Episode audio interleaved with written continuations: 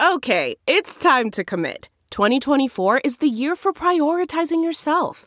Begin your new smile journey with Byte, and you could start seeing results in just two to three weeks. Just order your at home impression kit today for only $14.95 at Byte.com. Byte Clear aligners are doctor directed and delivered to your door. Treatment costs thousands less than braces. Plus, they offer financing options, accept eligible insurance, and you can pay with your HSA FSA. Get 80% off your impression kit when you use code WONDERY at Byte.com. That's B-Y-T-E dot com. Start your confidence journey today with Byte. Stalled Dreams. Written by Sean Williams. Published in The Wire China. Read for you by Kaiser Kuo. Sitting in the train car's freshly upholstered seat, Ethiopian Transport Minister Workneh Gebeyehu leaned forward as he spoke to a reporter from the state broadcaster, China Central Television. This is really a game changer for the economy of the land, he said proudly. It was October 2016, and Gebeyehu was showing off the brand new 472 mile train line linking Ethiopia's capital city, Addis Ababa, to its neighbor on the Red Sea, Djibouti. Over 90% of Ethiopia's international trade passes through the port of Djibouti, and the Addis Djibouti Railway promised to slash cargo trips from weeks to hours, ushering in a golden age of economic prosperity. Billboards across Addis put it simpler New Railway, New Life. The Addis Djibouti Railway promised new life for more than just the Horn of Africa. As a linchpin of China's Belt and Road Initiative, BRI, the railway's Chinese backers hoped it would unlock the region's economic potential, connecting Africa's second most populous nation with the sea. Spurred on by President Xi Jinping's assertion that infrastructure, particularly rail, posed the biggest bottleneck to Africa's development, two state owned enterprises, China Railway Engineering Corporation, CREC, and China Civil Engineering and Construction Company, CCECC, teamed up to build and operate the Addis Djibouti Railway. China's Exim Bank loaned Ethiopia $2.5 billion with additional loan packages for transmission lines, rolling stock, and locomotives. In return, Addis secured Africa's first fully electrified international railway. It's no secret that Beijing has decanted unprecedented amounts of cash into African megaprojects. From 2000 to 2019, China outspent the US in Africa by almost 40%. But the Addis Djibouti Railway, analysts note, is different. China is using Ethiopia as a showcase to show how development can be done, says Jos Meester of the Netherlands Clingendael Institute of International Relations. The relationship is exceptionally close. They have civil servants and diplomatic exchanges that you don't see with other countries. Indeed, most of China's relationships in Africa have been transactional. Projects in Angola, Guinea, and the Democratic Republic of Congo, for instance, aim to extract oil, iron, and the rare earth minerals that power smartphones and electric cars. But Ethiopia, the seat of the African Union, is viewed differently. A valuable political and strategic ally, and a vital corridor for goods passing from Africa's interior to its east coast. Its 112 million citizens also represent a lucrative consumer base for China's new generation of global marketeers. Ethiopia has been the China of Africa, says Mark Bohlund, a senior credit research analyst at REDD Intelligence, noting both countries' high growth and strong domestic consumer bases.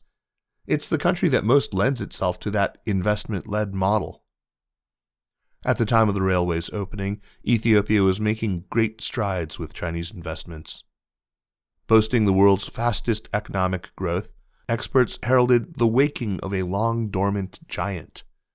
A new light rail system built by China Railway, connected Addis Ababa to suburban economic zones, and China State Construction Engineering Corp broke ground on a new 62,000 seat stadium for the national soccer team. China has also bankrolled the $1.5 billion transmission for the Great Ethiopian Renaissance Dam, GERD, across the Blue Nile, which leaders promised would make the nation energy independent. All in all, Beijing has loaned Ethiopia nearly $14 billion since 2000, making it China's second largest African debtor, behind Angola. The Addis Djibouti Railway commands almost a fifth of that and was seen as key to keeping Ethiopia's double digit growth on track. For the two years after Gebeyehu's triumphant first rail journey, technical hitches and civil unrest confined the rolling stock to its sheds, but Enthusiasm was so high it hardly seemed to matter. Then, in 2018, a fresh faced former soldier named Abiy Ahmed became Ethiopia's leader, ending almost 30 years of Tigray led rule.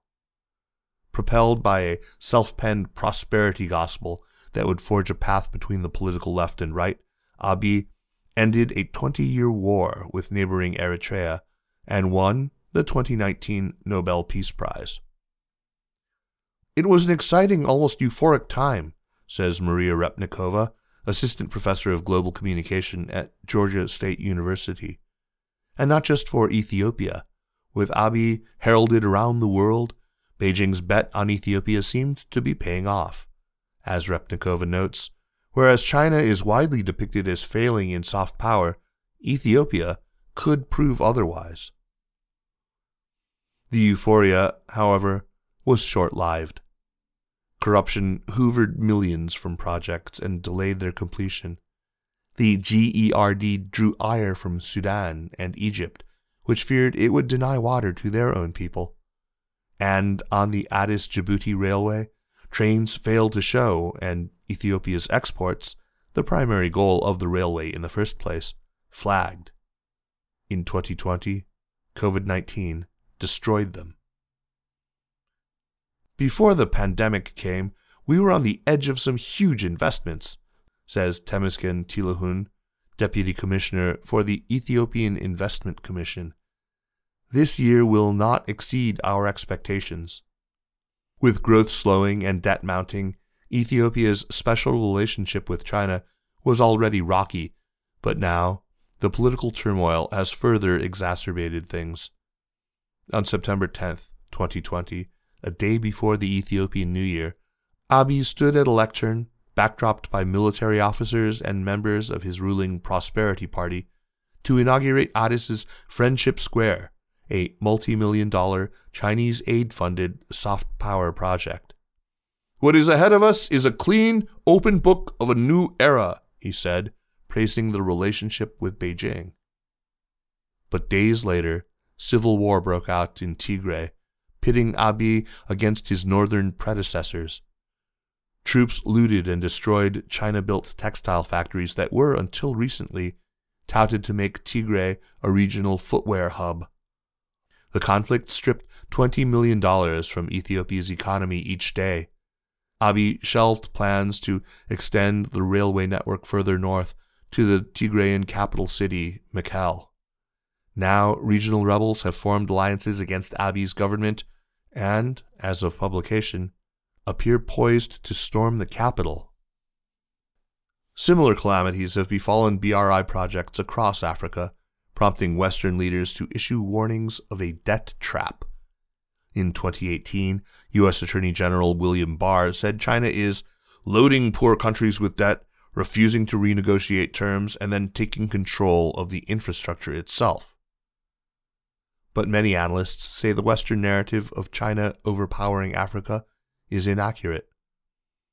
Debt trap diplomacy comes up time and again. It's just this meme that refuses to die, says Yunnan Chen, a senior research officer at the Overseas Development Institute. The truth is a lot more complex than that. In fact, China faces a reality that many of its Western detractors would recognize. Its heavyweight investments in Africa are behind schedule hobbled by corruption, or simply not working out. And now, in addition to being unsure about when it'll be paid back, China is facing a political predicament its closest African ally is on the brink of collapse.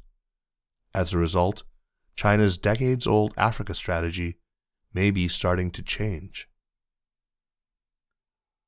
Money to burn. On October 10, 2000, Chinese President Jiang Zemin announced the beginning of a new international order to representatives of 44 African nations in Beijing. The Chinese and African peoples once fought courageously for their national independence and freedom, he said, opening the inaugural Forum on China Africa Cooperation. They have since made strenuous efforts for peace and development. Jiang's speech was not simply a battle cry against imperialism. It would mark a dramatic gear change in Chinese aid to Africa, propelling the Middle Kingdom to become Africa's leading creditor within a decade. Western leaders, after all, could offer no such emancipatory grandiloquence. Since the voyages of Vasco da Gama, their nations had murdered and enslaved Africans before carving up their land amid a mad 19th century scramble for its wealth. Rail was a cornerstone of that era, with tracks devised by the British, French, Belgians, Germans, and Portuguese, notorious for their deadly working conditions. But China had been in Africa much longer than the Europeans. In 1419, decades before Da Gama, explorer Zheng He visited the Swahili coast with 62 ships and 37,000 men, by far the most powerful fleet on earth. African leaders even visited imperial courts in Nanjing and Peking. Centuries later, as Europe plundered Africa, China, itself brutalized by imperial adventure, traded quietly. The Chinese haven't taken slaves and they haven't taken colonies. It's completely different, says John Githongo, a Kenyan former journalist and anti corruption activist. That doesn't mean they are a benign presence, but China's interest in Africa doesn't have a history that speaks to hearts and minds in the same way. A very common misconception, adds Pippa Morgan, a political science lecturer at Duke Kunshan University in Shanghai, is that China has suddenly arrived on the scene.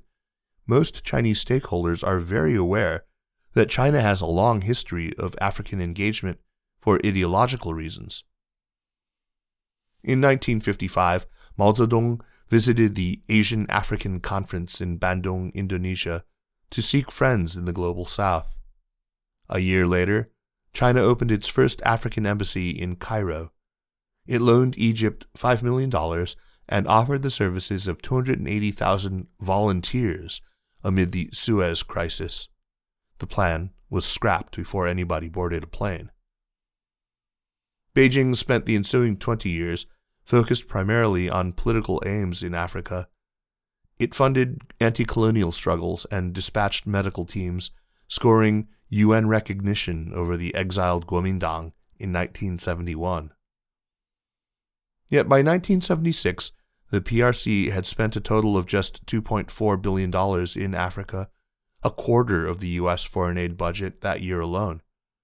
Most of that went to the Tazara Railway, a benchmark 1,156 mile route from Zambia's copperfields to Tanzania's coastal capital, Dar es Salaam. It marked a profound shift towards economic pragmatism in China, a win win strategy, as party officials said at the time. Interest free Chinese loans built agricultural projects, power lines, roads, and railways across the continent.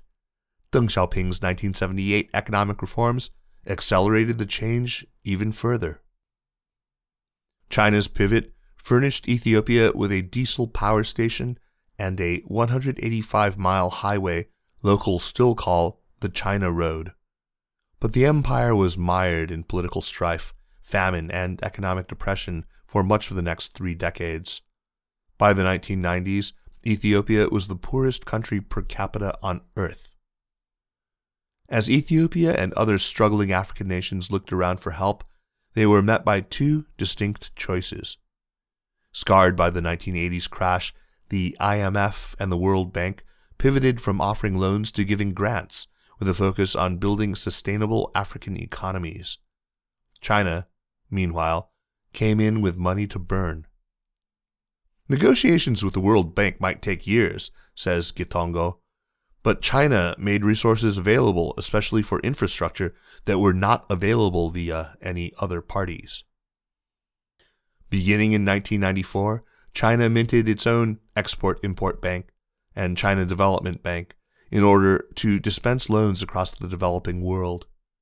Chinese loans were costlier and came with shorter maturities, but issues such as reining in autocracy or rights abuses weren't on the term sheet. When Ethiopian leader Meles Zenawi, whose Tigray led Ethiopian People's Revolutionary Democratic Front, EPRDF, had just assumed power, visited Beijing in 1995, he found a Communist Party looking to send a message to the African continent through Addis. Zenawi's police state left little room for dissent and led deadly attacks on student demonstrators. China, emerging from the Tiananmen Square protests, was in no mood to lecture on morality. The EPRDF appreciated that China didn't pound on the table all the time over human rights issues and policy reform, which the Americans were prone to do, says David Shinn, U.S. Ambassador to Ethiopia from 1996 to 1999. In 1998, Beijing created a biannual economic commission with Ethiopia, conferring upon it most favored nation status and promising close cooperation on joint ventures, maritime transport, and personnel exchanges. By 2000, China had issued $210 million worth of loans to Ethiopia, up from just $60 million in 1988, and it kept on going. When Chinese held US dollars dropped in value after the 2008 financial crisis, Beijing ordered its banks to switch investments to emerging markets. By 2009, it had surpassed the US as Africa's largest lender, and in 2013, President Xi Jinping incorporated the loans into his Belt and Road Initiative. China was trying to kill two birds with one stone says Brad Parks, executive director of aid data at the College of William and Mary. The first bird is we've got too many dollars and we've got to get more attractive returns. The second bird was there are certain natural resources we lack in sufficient quantities back home. Megastructures shot up across Africa. A port in Cameroon, mines in Guinea, even a new capital city in Egypt. Chinese rail engineers revamped old lines in Nigeria, Kenya, and Ethiopia, with each built to a standard Chinese gauge, dispensing with the colonial era's miscellany. By 2025, the head risk analyst at the Export Import Bank of China claimed Beijing would finance Africa to the tune of $1 trillion, with no political strings attached. The assumption is they support any government that's in power, notes Samuel Getachew, an Ethiopian journalist. They don't get involved in politics. Ethiopia, meanwhile, was becoming a political and economic success story. By 2017, with China built transport and industrial parks, it was the world's fastest growing economy, and it stayed in the top five for the next two years. It seemed, at least on paper, that China's dragon had stirred Africa's sleeping lion. It wasn't quite that simple. We built a house on sand. When I visited Ethiopia this summer, Addis's mustard painted Furi railway station, which sits on the city's barren edge, was closed due to the pandemic. None of its Chinese employees, who are scheduled to hand over all operations, from drivers and attendants to engineers and transmission experts, to local counterparts in 2023 were in attendance. I contacted three former heads of the Ethiopian Railway Corporation, two engineers, and a former transport minister. None would speak about the line. Addis's Piazza district, which was the city's heart a century ago, is now backdropped by dozens of giant half rendered towers many of which are draped in the emblems of Chinese construction firms. A lively Chinese market, staffed by Mandarin speaking Ethiopians, caters to thousands of homesick workers. The Chinese are now involved in almost every aspect of the economy, from the building of infrastructure to the airports, parks, and the dam, says Getachew.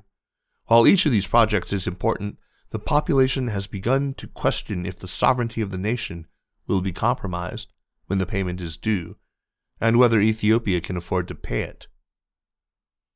While Ethiopia's debt is certainly a subject of national concern, analysts say the Western debt trap narrative of 2018 is false. Contrary to fears that mounting debt would lead China to repossess African ports, mines, power stations, or railway networks, it has not seized an infrastructural asset yet. There are certainly some kinds of leverage that being this massive development partner brings China politically, says Kevin Acker, a researcher at Johns Hopkins School of Advanced International Studies China Africa Research Initiative.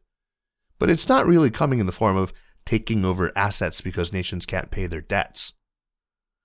Part of the Western media narrative about this is to portray the African side as somehow being victimized, adds Eric Olander, co founder of the China Africa Project website and podcast.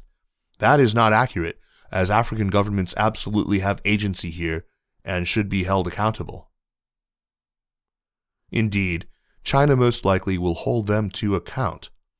China is not going to forgive those loans, says Parks, whose research at Aid Data shows how dire the debt situation has become.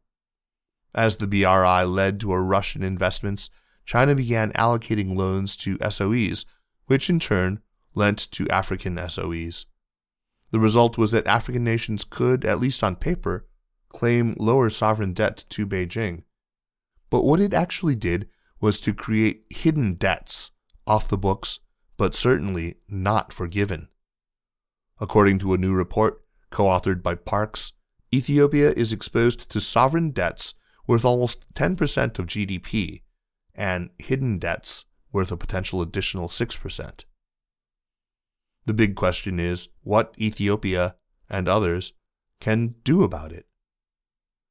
Going back to World War II, there's been a method in how to handle countries that are in over their heads in debt.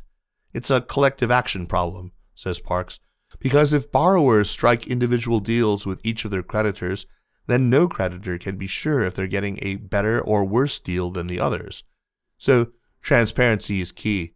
And the first step in the process is who owes what to whom. But then, here comes China stage left. Analysts say that Chinese loans are different to those issued by the IMF, World Bank, and Western nations.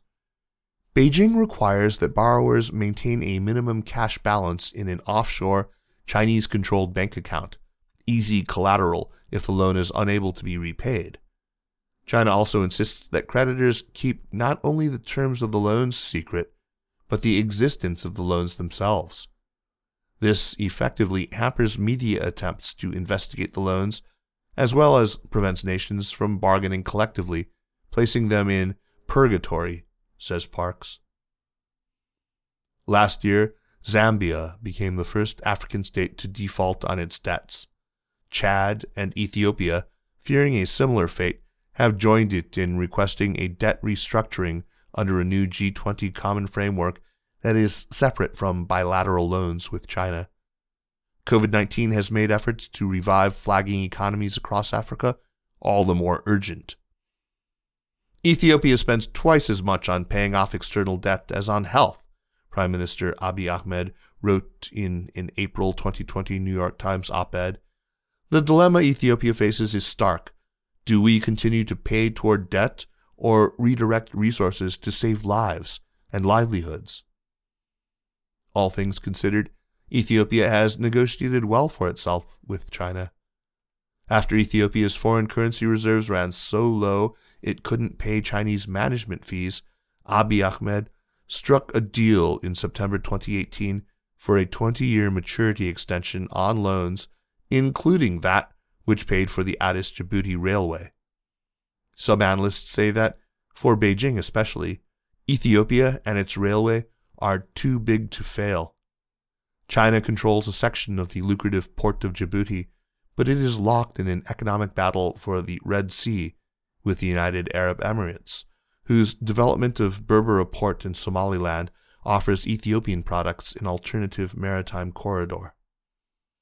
The Chinese are looking at Emirati interests in the region with interest and a fair degree of concern, says Samuel Ramani, Associate Fellow at the Royal United Services Institute for Defense and Security Studies. But Ethiopia is an integral partner for China in Africa. That won't break down anytime soon.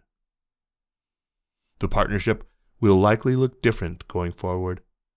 From a 2016 high of $29.5 billion spread across 147 loans in Africa, China issued just 38 loans in 2019 worth 7.6 billion. While Beijing seems happy enough to plant friendship squares in Ethiopia, more costly benefits will likely be hard to come by.